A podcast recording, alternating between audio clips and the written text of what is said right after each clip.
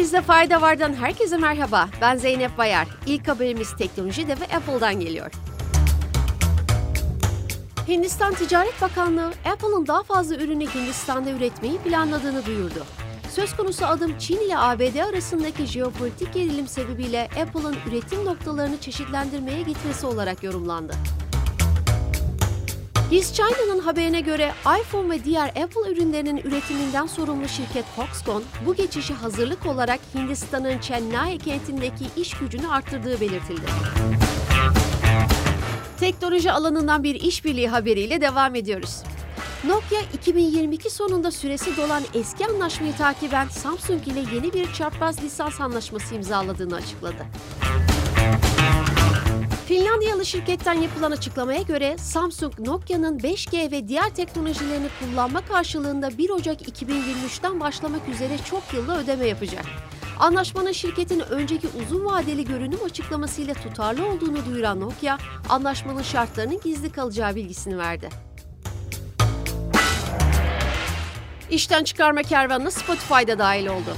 Merkezi İsveç'te bulunan müzik ve podcast servisi Spotify, çalışanlarının %6'sını işten çıkaracağını duyurdu. Spotify'ın CEO'su Daniel Ek, son birkaç yılda büyük ilerleme kaydetmelerine rağmen verimliliği arttırmaya eskisi kadar odaklanamadıklarını belirtti. Zorlu bir ekonomik ortamda verimliliğin daha büyük önem kazandığını vurgulayan Ek, maliyetleri yönetmek ve karar vermeyi hızlandırmak amacıyla şirketin organizasyonunda yeniden yapılandırmaya karar verdiğini açıkladı. Bir işten çıkarma haberi de Ford'dan geliyor. Merkezi ABD'de bulunan otomotiv üreticisi Ford'un ABD ile Avrupa ekonomilerinde beklenen resesyon ve artan batarya maliyetlerinin etkisiyle Almanya'nın Köln şehrindeki fabrikasında 3200 çalışanını işten çıkaracağı belirtildi. Söz konusu fabrikada 15 bin kişiyi istihdam eden Ford, bunun hakkında henüz kamuoyunda bir açıklama yapmadı.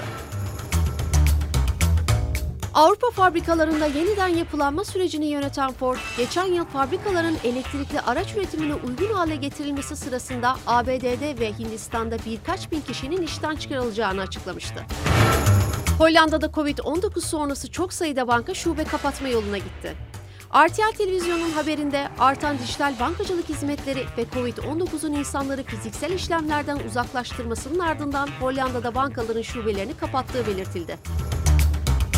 Haberde 2000'lerin başında Hollanda'da toplam 6100 banka şubesi bulunurken bu sayının şimdilerde 420'ye indiği, bunun ise %93'lük bir azalmaya karşılık geldiği ifade edildi. Japonya'da düşük doğum oranı konusu ülke gündeminden düşmüyor. Japonya Başbakanı Kishida Fumio, ülke genelinde düşen doğum oranlarıyla Japonya'nın sosyal fonksiyonları kaybetmenin eşiğine geldiğini ve bu sebeple çocuk yetiştirme politikalarına odaklanacaklarını açıkladı. Kişi de ayrıca yaşı ve cinsiyeti ne olursa olsun herkesin çocuk yetiştirmeye katılmasını sağlamak için benzeri görülmemiş karşı tedbirler uygulamak istediklerini söyledi. Ülkenin 2022'deki doğum sayısı ilk kez 800 binin altına düşmüştü.